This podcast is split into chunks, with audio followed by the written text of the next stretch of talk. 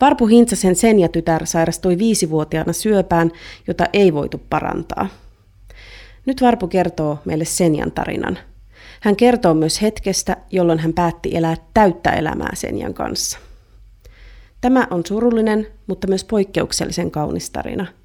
Tervetuloa Roosa-podcastin pariin suurten asioiden äärelle.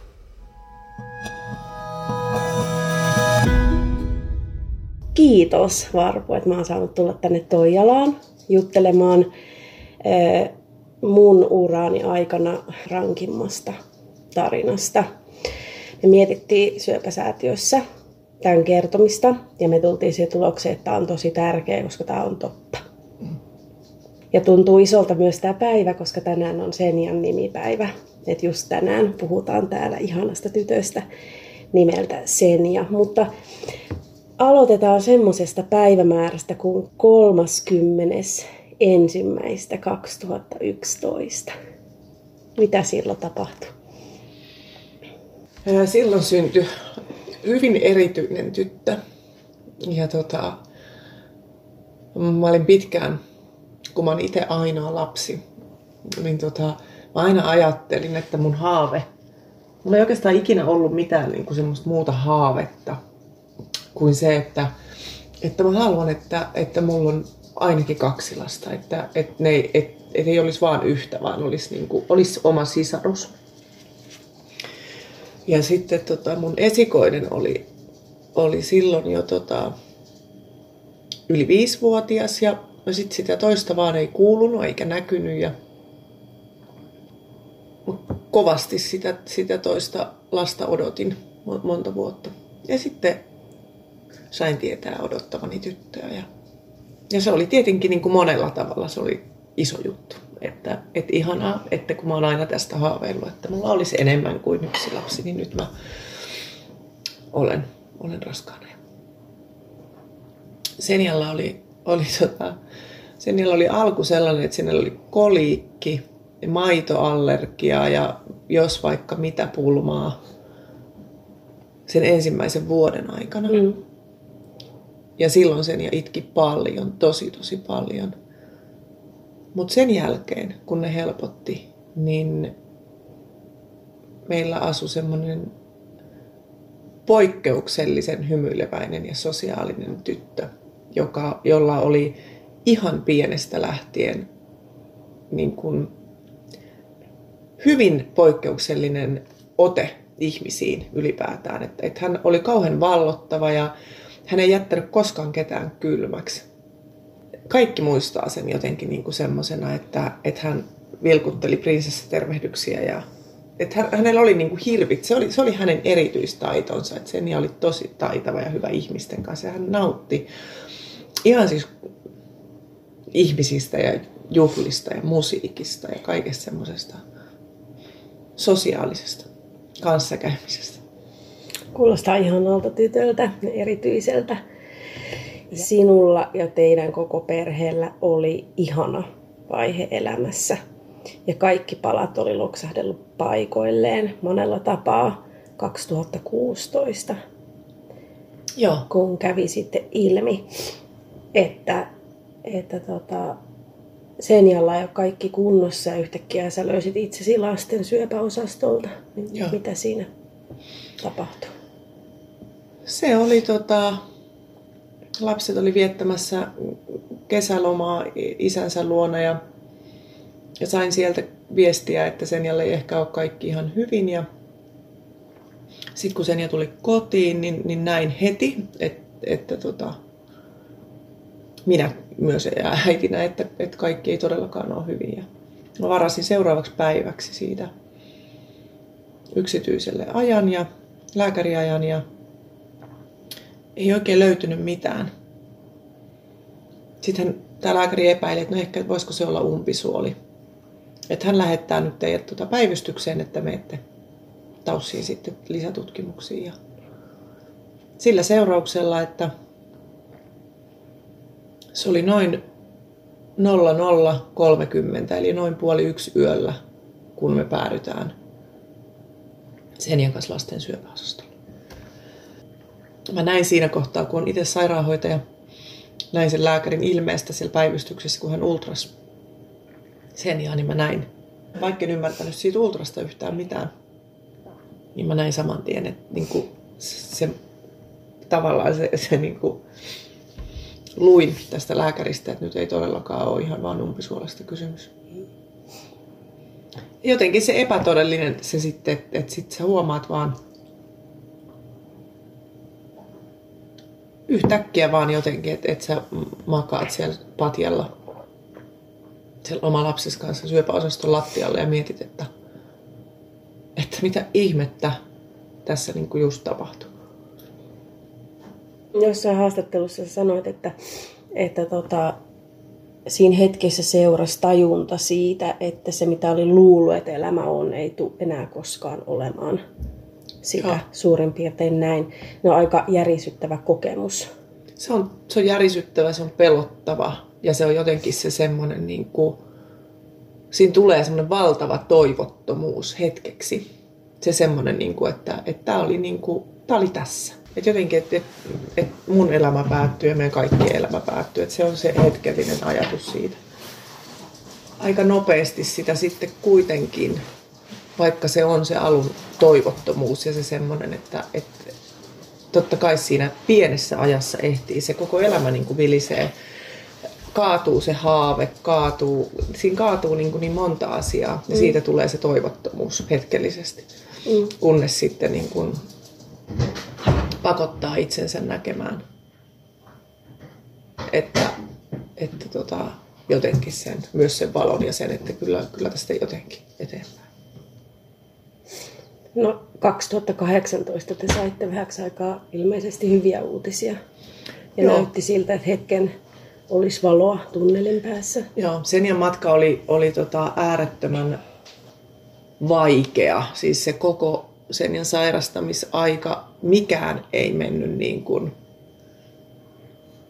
sillä tavalla, kun oli ajateltu. Eli se Senjan hoitoja ei pystytty toteuttamaan sen kansainvälisen protokollan mukaisesti, että sen ei kestänyt niitä hoitoja, että se meni hirvittävän huonoon kuntoon niistä hoidoista. Ja se elämä oli aivan yhtä vuoristorataa niin kuin koko ajan. Että et tavallaan ei tiedetty, että voidaanko antaa, neuroplastoomassa on valtavan niin kuin tiivistä tykitystä sen sytostaatin kanssa. Kymmenen päivän välein tulee isoja, isoja kuureja ja montaa erilaista. Ja, ja sen jäi kestänyt niitä hoitoja, että se meni siitä tosi huonoon kuntoon. Et 2016 loppuvuodesta niin, niin tota, ei tiedetty, että näkeekö sen jo joulua. Eli t- tavallaan oli se pelko siitä, että sen, että sen ja kuolee tavallaan niihin hoitoihin, siis sillä tavalla, että ei kestä niitä. Et jotenkin se, se matka oli kokonaisuutena oli yhtä ylä- ja alamäkeä. Et aina vähän tuli toivoa, että no nyt sen ja paremmassa kunnossa voidaan antaa lääkkeitä ja sitten taas se kunto romahtaa ja taas vähän toivoa. Ja, ja sitten se Xenian kasvain oli valtavan iso ja voidaanko sitä leikata ja se on kiinnittynyt pahasti sinne ja tänne. Ja, ja niin kuin kaikessa oikeastaan oli, että se ei, kohdalla mikään ei mennyt niin kuin monella muulla tämän, tämän taudin kohdalla, niin me jotenkin, se oli semmoista yhtä keik- veneessä keikkumista, että aina mistä päin tuulee, niin sinne me vaan yritettiin jotenkin räpiköidä ja pitää pää pinnalla. Mutta sitten se 2018 näytti, niin kuin, että, että joo, että, että tota, kyllä tämä tästä, että nämä, että nämä on nyt saatu annettua nämä hoidot ja nyt siirrytään siihen vasta-ainehoitoon, mikä on viimeinen hoito ja näyttää ihan hyvältä. Ja Senjan hoidot loppu 2018 heinäkuussa. Oli viimeinen hoitojakso. Ja me pidettiin valtavan suuret juhlat ja, ja juhlittiin sitä ja oltiin onnellisia. Ja, ja Senja oli itse tietysti niin kuin äärimmäisen onnellinen siitä, koska hän koko ajan odotti vaan sitä, että hän pääsee kouluun. Se oli Senjalle kauhean tärkeä asia. Ja tota, sen ja ehti käydä yhden päivän koulua. Sitäkin vaan jälkeenpäin miettinyt, että, että kyllä sillä varmaan oli tuntemuksia sillä tytöllä jo niin kuin ehkä silloin heinäkuussa, jo heinäkuun lopussa, elokuun alussa, mutta se oli elokuun toinen viikko sitten, kun koulu alkoi. Niin, että ehkä hän tsemppasi jotenkin, että hän ajatteli, että mä en sano kellekään, että mua sattuu, että mä aion mennä sinne kouluun. Mutta sen ensimmäisen koulupäivän jälkeen, niin, niin sen alkoi sanoa, että äiti mun selkä on tosi kipeä.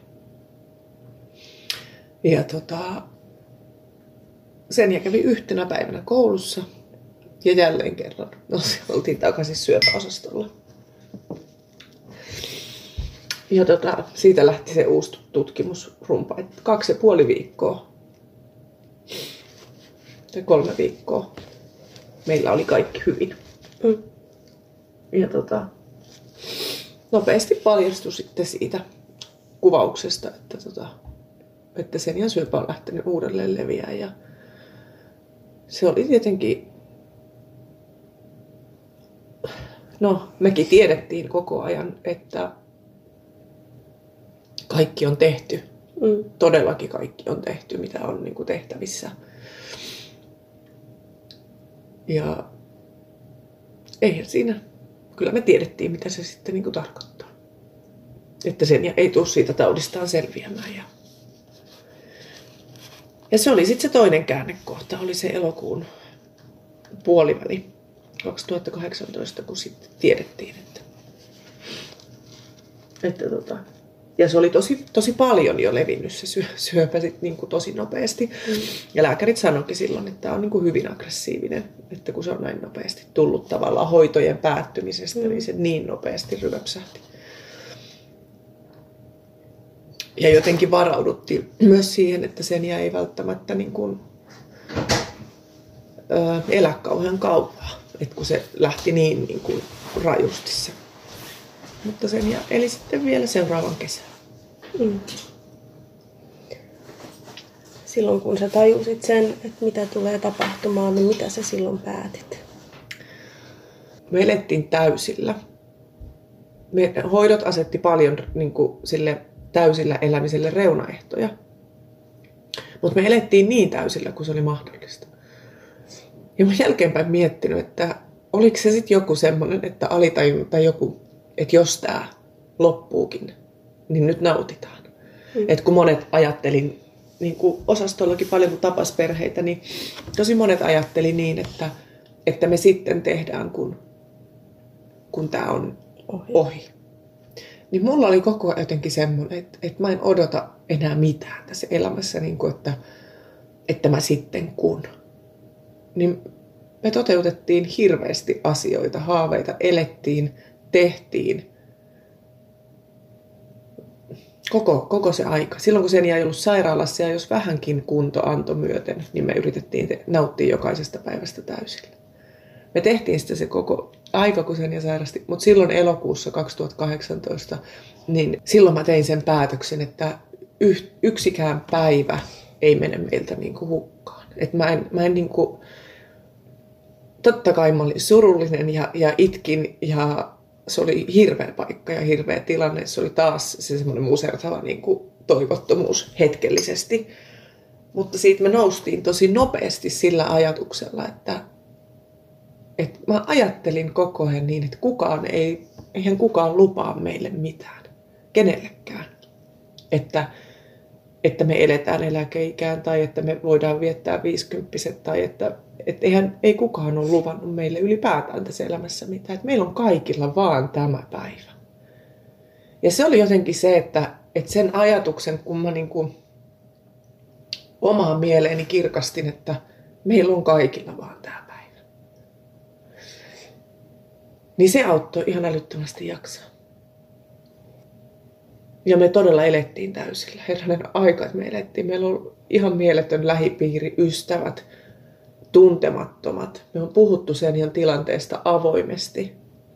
Me on saatu koko ajan apua, ää, tukea. Me, ollaan, me, me tehtiin itsemme helposti lähestyttäviksi. Ja, ja se on ollut vain ja ainoastaan jälkeenpäinkin ajateltuna niin onnellista, että me uskallettiin tehdä rohkea valinta koska sen ja, ja kaikki muutkin lapset ja koko meidän perhe on saanut ihan älyttömän paljon tukea ja apua ja kaikkea niin kuin yhteydenottoja, että hei me voitaisiin meillä olisi tämmöinen ja me voitaisiin järjestää tota ja jos teitä kiinnostaa lähteä tänne, niin me tarjotaan tämä. Ja, Mm. ja me elettiin niin täysillä. Siis me kerättiin niitä muistoja niin älytön määrä ja meillä oli niin hauskaa. Kerro joku hauska hetki, missä sä näit, että hei, tuossa toi mun pieni tyttöni oikeasti nautti. Kaksi isointa juttua, jos, jos mä mietin, niin on sitten kun se tieto tuli, että, että sen ja syöpä on levinnyt uudelleen, niin meidän ystävät ja halusi järjestää sen ja festit. Ja ne on järjestetty tässä meidän naapuruston, tässä pihalla. Eli siihen, tässä oli ku, kuuden omakotitalon takapiha. Ää, täyttyi pomppulinnoista ja poneista ja, ja tota, kasvomaalauspisteistä ja pehmiskioskeista ja Ihanaa. ja täällä oli esiintyjät, on yhden talon pihalla, tai terassilla oli esiintymislava. Täällä oli Herra Heinämäen lato-orkesteri, täällä oli Mimi ja Kuku, täällä oli Ansa Kynttilä. Kaikki tulijat sai tota, festaripassit. Sinne kutsuttiin, se oli melkein 200 ihmistä. Oli kaikki sen ja, sen ja sai itse miettiä, että ketä kutsutaan. Ja siellä oli hänen kaverit ja kaverien vanhemmat ja meidän kaikki ystävät ja tästä naapu- naapurusta. Ja se on semmoinen päivä, että en ikinä unohda. Että se on semmoinen niin kuin... Siitä on taltioitu sen ja Festi video, puolentoista tunnin mittainen video, missä, missä tota, se, oli, se on poikkeuksellinen, eikä me niinku just tavallaan tämä, että eihän ne omat voimat olisi mitenkään riittänyt kaikkeen. Mutta mm. sitten kun oli ne ystävät ja ne, ne ystävät, tutut ja jopa tuntemattomat, jotka halus auttaa ja jotka halus osallistua ja tehdä, niin se oli kyllä jotenkin poikkeuksellista. Ja, ja sitten tietysti kun se Seni rakasti uimista. Ja silloin tietysti kun lapsi sairastaa syöpää, niin hänellä on keskuslaskimon katetri, ja- jonka kanssa ei voi uida. Mm. Ja sen jolla se katetri oli sitten kolme vuotta. Niin meillä kävi sillä hyvä tuuri, tavallaan tuuri, että se veteli se keskuslaskimon katetri jo ihan viimeisiään, kun se oli ollut sen jolla niin kauan. Ja se ei oikein toiminut, siitä ei oikein saanut verinäytteitä ja, ja se oli vähän semmoinen toimi ja ei toimi. Niin tota, lääkärit sanoivat, että se pitää vielä, niin kuin, olisi hyvä vaihtaa se sitten, koska tiedettiin, että sit kun senia on jo tosi kipeä, niin sitä tarvitaan joka tapauksessa, että saadaan niin kuin lääkittyä ja, ja saattohoitovaiheessa, että sitä tarvitaan. Niin se otettiin pois silloin sitten senialta se keskuslaskimokatetri kokonaan hetkeksi, kun tota, silloin elokuussa 2018. Niin lokakuussa 2018 me matkustettiin koko perhe sitten tota, tämmöiselle lasten unelma vesipuistolomalle. Ja tota, se on toinen ehdottoman, niin kuin, mistä mä koen, että mä muistan niin kuin joka sekunnin. Ja se oli ihan mieletöntä nähdä, miten se lapsi onnellisena ui, kun hän ei ole moneen vuoteen saanut uida. Niin tota, se oli semmoinen, niin kuin, mutta, mutta joka päivä me tehtiin jotain.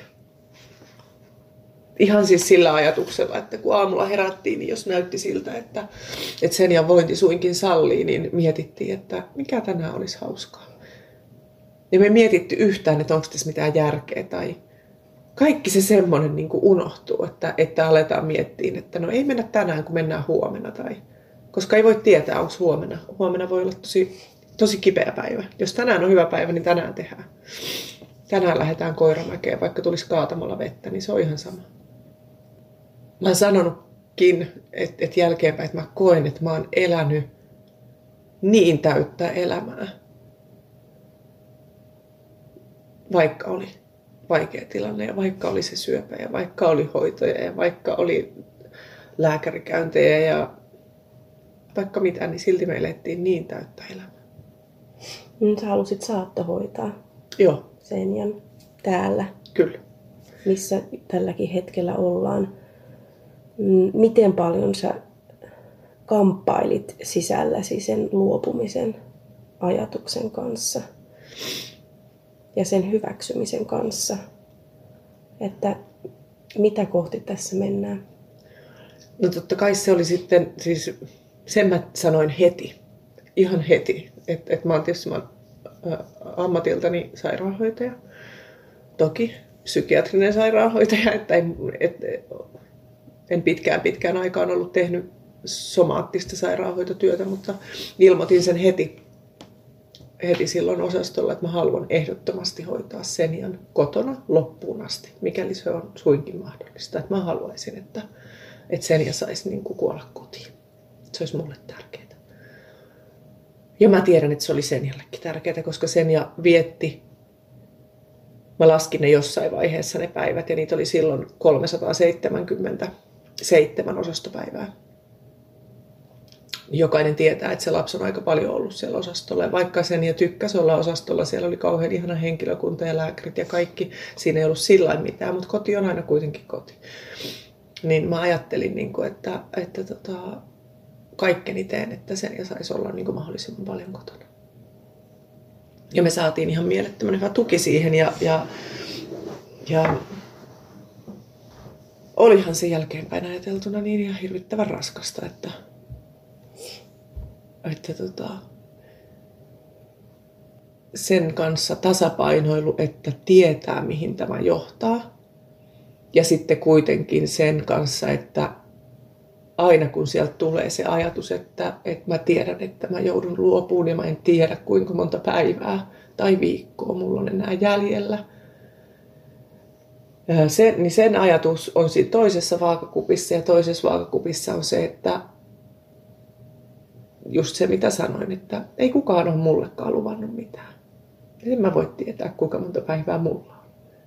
Et jokaisesta päivästä me otetaan iloisesti. Ja sen ja oli poikkeuksellisen siis sisukas. Sen ja oli joku semmoinen suuri, suuri viisaus ja sellainen sisukkuus, mikä, mikä tietysti auttoi paljon siinä sen hoitamisessa. Että hän, hän oli jotenkin, sen ja ymmärsi paljon ja, ja jotenkin niin kuin ikäisekseen eikä laittanut vastaan ja oli aina niin kuin ymmärsi, että vaikka tämä on kurjaa, niin tämä pitää tehdä. Ja, että hän oli, oli mun kanssa kyllä hyvässä yhteistyössä.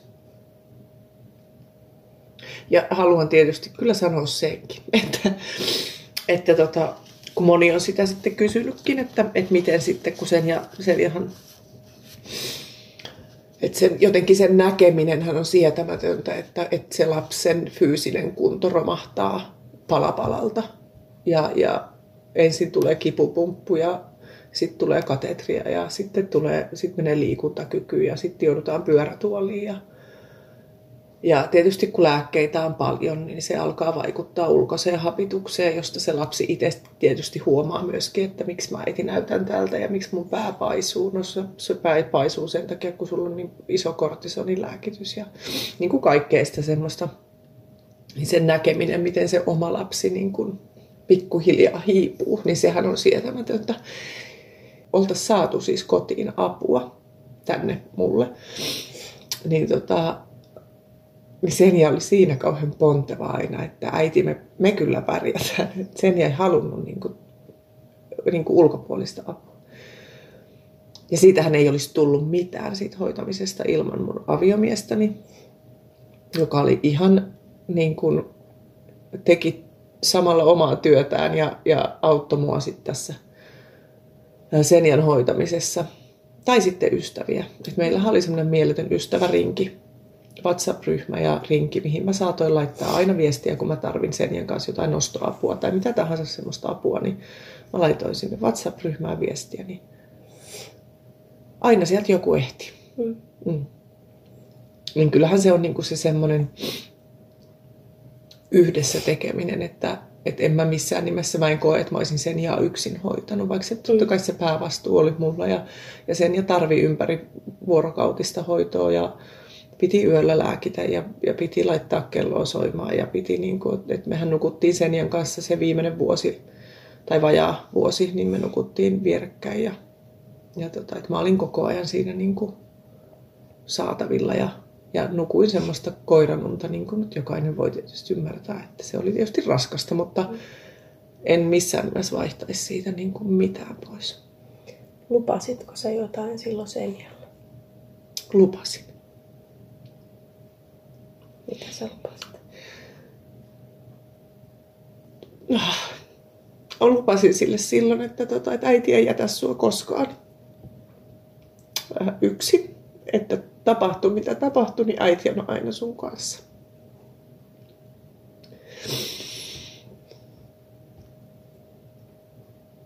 Ja sen, että, että tota, tuli mitä tuli, niin me mennään yhdessä ja, ja tota, aina puhuttiin siitä, että yhdessä me selvitään. Niin mä muistan monena yönä sitten, kun Senja oli tosi kipeä loppuaiheesta. Ja mä taas sanoin sille, että ei mitään hätää, äiti on tässä, että yhdessä me selvitään niin kuin ihan kaikesta. Mä ajattelin, että olisipa koko ikäni niin kuin hokenut tuolle lapselle vaan tätä samaa, että yhdessä me selvitään.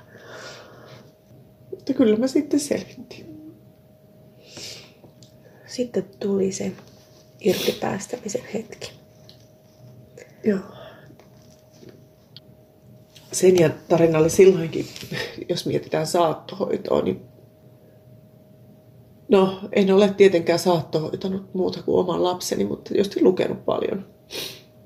Sen ja vietti koko sairastamisaikanaan, jos oteta, ei, olla, ei lasketa sairaalassa päiviä kotona, niin saattohoitoaikana niin hän vietti yhden päivän niin, että hän ei noussut sängystä, koska hän oli niin kipeä. Yhden päivän hän päätti, teki semmoisen päätöksen, että äiti tänään mä en nouse, että mä oon vaan täällä ja kattelen tablettia ja pelattiin sängyssä ja mitä. Et joka muu päivä sen ja halusi nousta pyörätuoliin ja me käytiin jossain. Meillä kävi. Meillä oli kaksi päivää ennen Senjan kuolemaa, niin meillä oli isot juhlat, koska oli Senjan isosiskon Sennin syntymäpäivä. Ja meille tuli tänä aikana, tällaisen ja sairastamisen aikana sellainen tapa, että aina juhlitaan, kun on pientäkin, keksitään pienikin syy juhlia, niin aina juhlitaan isosti. Meillä oli paljon vieraita ja paljon ystäviä ja, ja me pidettiin ihanat juhlat sunnuntaina kesäkuussa, kun tiistai-aamuna sen ja kuoli. Maanantaina, sinä iltana, maanantai-iltana, niin me, meillä oli peliilta minä ja Sami ja, ja sitten Samin samanikäinen tytär kuin Senja, niin Amanda ja Senja, niin me pelattiin kymmentä vaille varttia 12 yöllä tuossa terassilla lautapelejä. Tossa. Ja mä sanoin, mä muistan vielä, kun mä sanoin, että hei tytöt oikeasti, että, että vaikka on kesä ja on niin kuin hyvä, että hei kello, että herranen aika, kello on 12 ja me pelataan täällä lasten kanssa keskellä yötä lautapelejä. Että tota, että mennäänkö nyt nukkuu ja herätään aamulla sitten pelaa. Ja sen ja sano vielä, että joo, että okei, mutta tota, jätä se Afrikan tähti tuohon pöydälle, että mä haluan sitä pelata heti ensimmäisenä, kun herätään. Ja se Afrikan tähti jätettiin pöydälle. Ja sitten tota, sitten siinä tiistai-aamuna sen jäi sitten enää sängystä noussut. Sen, sen ja kuoli sitten silloin. Se oli pitkään se Afrikan tähti tässä pöydällä. Kun ei meistä kukaan halunnut ottaa sitä tästä pois.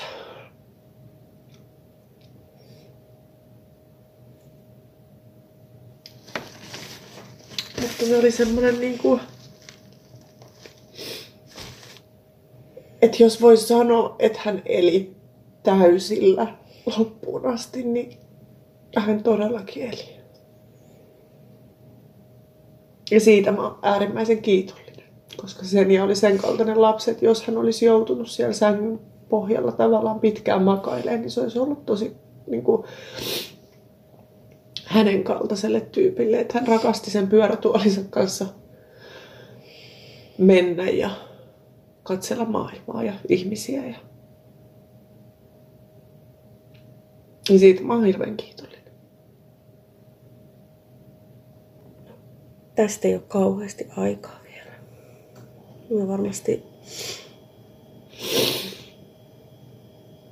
mieletön ikävä. On. Tämäkin on sellainen asia, että kun, kun puhutaan surusta, niin tota, silloin kun lapsi sairastaa monta vuotta erittäin vakavasti,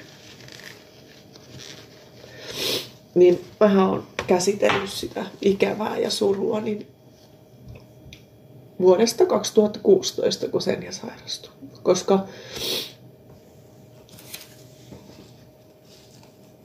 mä en tiedä, enkä mä osaa sitä selittää, mutta se tunne jotenkin niin kuin, mä aloitin sen, vaikka elettiin täysillä ja nautittiin joka päivästä, niin joku semmoinen,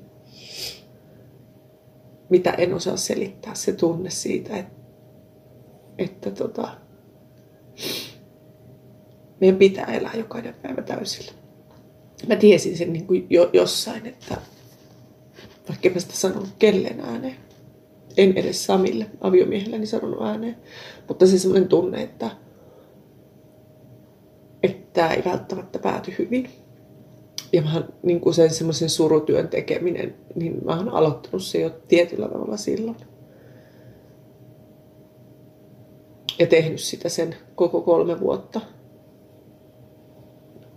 Mutta se, mikä on jotenkin minkä kanssa on vaikeinta selviytyä, on se ikävä se, ja se fyysinen, niin kuin, että se syli on tyhjä, että et sä et voi halata sitä lasta ja sä et niin kuin, se ikävä on, sen kanssa on niin, kuin niin vaikeaa selviytyä.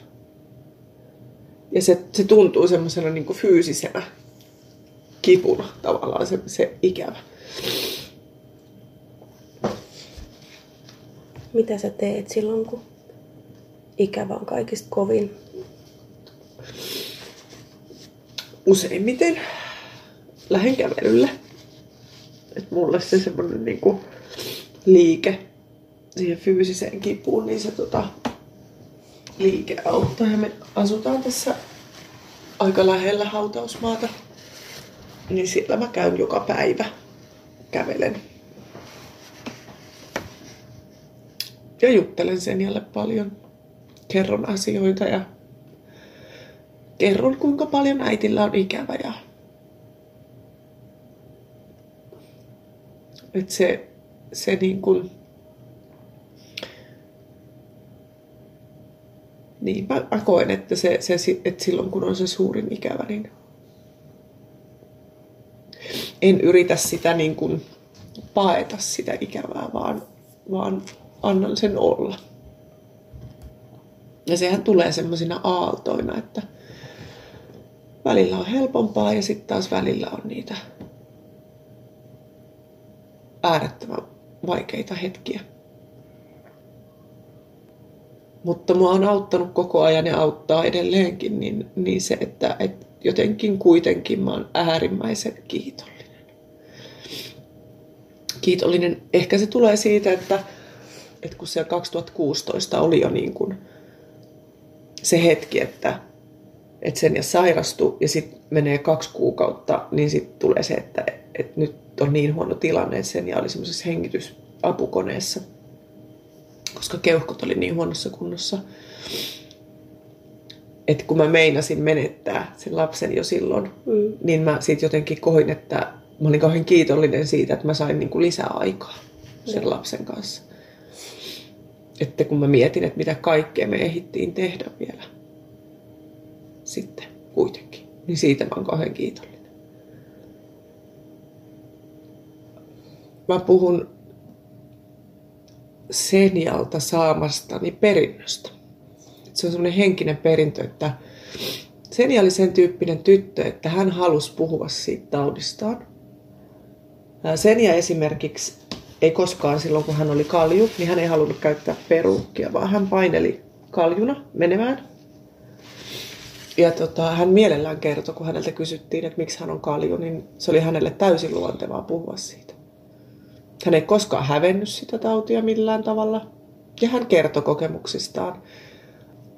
Voi olla, että johtui siitäkin, että mä, mä sanoin sen jälleen, että ajattelee, että ei moni lapsi niin kuin tiedä tämmöisistä asioista yhtään mitään. Että sä voit kertoa niille lapsille, jotka esimerkiksi ei ole koskaan ollut sairaalassa, niin sä voit kertoa, että minkälaista sairaalassa on. Ja kun sä oot ollut tosi paljon, niin sulla on tosi paljon kokemuksia, niin sä voit kertoa niistä. Niin sen ja kyllä kertoo. Niin mä jotenkin ajattelen tämän niin, että, että Senjalle oli itselleen tärkeää puhua. Hän, hän solmi kontakteja siellä muihin lapsiin, jotka oli osastolla ja hän oli kauhean sinne aktiivinen tyyppi. Niin mä jotenkin ajattelen, että hän jätti sen nyt niin kuin mun tehtäväksi. Ja kun mä oon kertonut sosiaalisessa mediassakin meidän, meidän matkasta ja siitä elämästä, mitä me elettiin, niin se, sen ja sanoi tosi usein, että äiti laita tää sinne Instagramiin, tää on hyvä juttu. niin mä jotenkin ajattelen, että hän halusi niin. Että kun joku voi miettiä, että, että nämä on niin kipeitä asioita, että kun näistä nyt puhuu ääneen. Mutta mä oon sitä mieltä, että just siksi, koska ne on kipeitä. Ja just siksi, että me ei voida tietää. Kukaan ei tiedä, kenen kohdalla mikäkin asia elämässä on ensi viikolla. Mm. Niin mun mielestä on tärkeää niistä puhua, koska se puhuminen luo mun mielestä sitä toivoa. Kiitos Varpu Hintsanen. Kiitos, että kerroit Senjan tarinan. Mä toivon kaikkea ihanaa sun elämään. Kiitos. Tutustu Syöpäsäätiön työhön www.syöpäsäätiö.fi.